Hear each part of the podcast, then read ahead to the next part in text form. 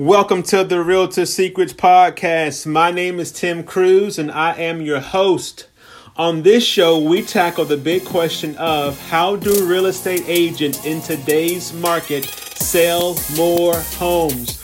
We tackle the four big pillars to help you do that lead generation, marketing, team building, and of course, how to increase your net profits. Welcome to the show. I hope you enjoy.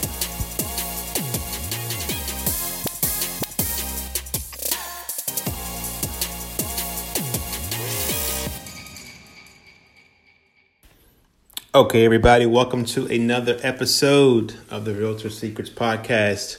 My name is Tim Cruz, and I am your host here. I pray that you guys are having an incredible day and also an incredible week. Not sure when you're watching or listening to this episode. Maybe it's uh, the week it came out, or maybe you're like a few months late getting this, even like years later getting this. Um, but I hope that it adds value to your life.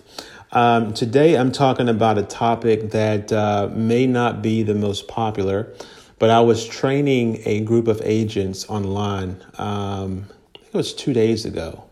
Yep, two days ago. And um, I was there to train about how to build a relationship based business and how to get more referrals. And I like to always go and teach those. That is really my bread and butter. It is how I have lived my entire life in this in this world of real estate, which has been by relationships and referral. But I always like to give some foundational like nuggets and meat that I think adds value and brings um, just some good strength to uh, the students in class.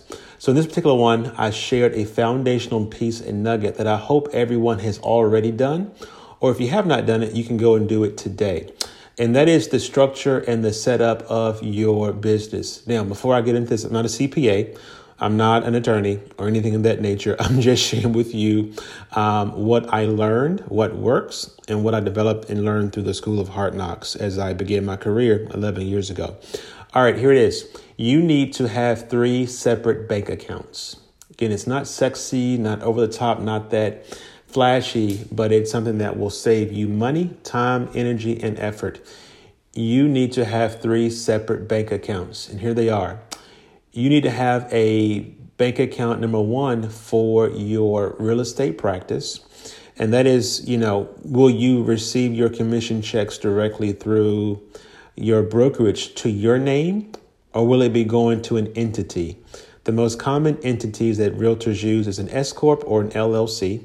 Uh, but you have to consult your CPA, your tax accountant to figure out which one is best for you and um, you need to choose the one that's best for you. Okay. So, will it come through to you directly or will it come to your company? Either way, you need to have a separate business account just for your company or for your income, for your gross commission income. All right. That's the first account. The second account, you need to have a tax account. And that is where you will set aside 25 to 33% of your income as it comes in and just shift it from the income right to this separate account. Now, when I first began my career 11 years ago, no one told me this. And so I learned it several years later. But it is the single most effective hack I've ever used because it just makes everything a lot more pretty, and more beautiful. So you have the tax account, you put your funds there for your taxes, and then that way you can pay them monthly, you can pay them quarterly, and you can avoid getting a big bill when the year is all out. Um, by the way, the most common bill and or debt that a small business owner or a single practitioner like a realtor or anyone in this kind of industry has, it is tax debt. So if you go and you set aside this tax account, and whenever you make an if you make an income for ten thousand bucks for selling a house, boom, right away you put over there 25 to 33%, depending on your tax bracket, and you can just pay it pretty easy peasy. The next account, of course, is for your personal um, living um, account. And that is the account that is how you live, right? You, you have to survive, have a good life, uh, take care of family, take care of housing, and um, you have that account. Those are the main three accounts that you should have all the time.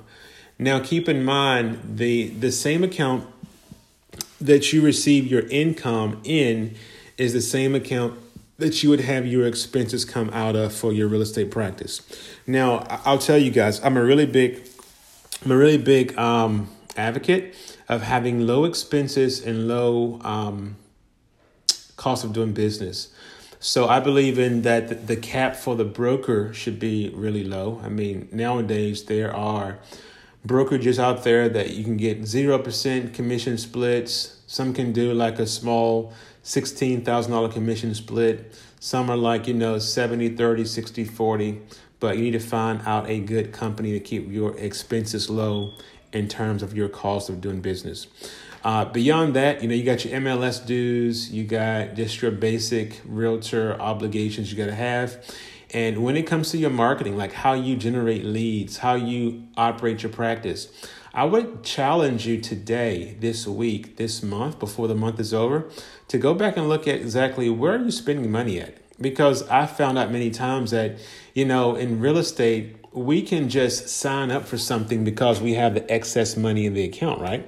Um, it looks good, it's a good idea. Um, you want to try it out, and before you know it, you have an excess four or five hundred bucks, maybe even two or three thousand dollars in expenses that's on your account that's coming out automated, and you haven't looked twice at it. You haven't even used the software or the tool. So I can probably save every listener of this episode right now. Um, at least $500 if you would go and do a personal audit of your expenses and see what is coming out of your um, bank account for your company. Um, only keep the things that works. And so a lot of times we're trying out a new tool or a new system or new software to give us kind of like a little shortcut. And typically in, in this business, the shortcuts never work out just takes just flat out work, right? So flat out work of making the phone calls, reaching out, sending the emails, sending the letters, doing a pop by seeing your client, making the phone calls, whatever it takes for you to get a lead or get a referral, you go do that and don't waste your money on these shiny objects that will not get you a result. Let's do a recap of the notes here. Make sure I get everything covered. Three different tax, uh, three different account types um, talked about the personal one, expenses one, and then the taxes one. I talked about um, doing an audit of your expenses. And um, oh, lastly, I'll say is this: I told the, the class the same thing. Do you do you produce a monthly P and L statement, profit and loss statement? Um, if you do not, you should start doing that effective immediately if you were to imagine that, say, for example, an investor came and they said, Hey, I want to invest in your real estate business. I want, and I want to give you a hundred grand to help you grow and scale your business, but you got to first show me your profit and loss statement. Many people listening to this episode right now would not qualify for it simply because you do not have a profit and loss statement. So it's very, very simple. You can hire a bookkeeper for probably 75 to 100 bucks, maybe 200 bucks a month and have a bookkeeper um, control your books for you, take care of all the expenses for you, and also um, have that bookkeeper produce for you every single month a P&L statement. Um, if you're going to be in this business, I believe you should also run it like a business. So have a profit and loss statement monthly, have it for the quarter, and of course have it annually so you can know exactly how much money did you net at the end of the year. Because at the end of the day, guys, listen to me very clearly. I have chased the big shiny goals of, oh, I'm going to sell 100 homes, going to sell 50 homes, going to sell this many homes. And my best year ever in this business, uh, we were right over a little bit over 20 million bucks in gross uh, in volume, and we were over $560,000 in gross commission income. Yeah, that's great. That's awesome. But in those same years, I wasn't being the smartest guy in terms of my expenses and my profit and loss statement. So um, I could have profited a whole lot more had I did a better job. So that is my take on today. It's nothing super cool or super fancy. It's just some foundational parts that will help you have a more purposeful, strong business and uh, make you a lot more savvy and foundationally structured in your practice. So, God bless you guys. Thanks for listening. Have a great day and see you on the next episode. Bye bye. Hey guys, thank you for tuning in to today's episode of the Realtor Secrets Podcast. I hope you're walking away with at least one, maybe two strong strategies that you can use in your real estate business today that would help you sell more homes.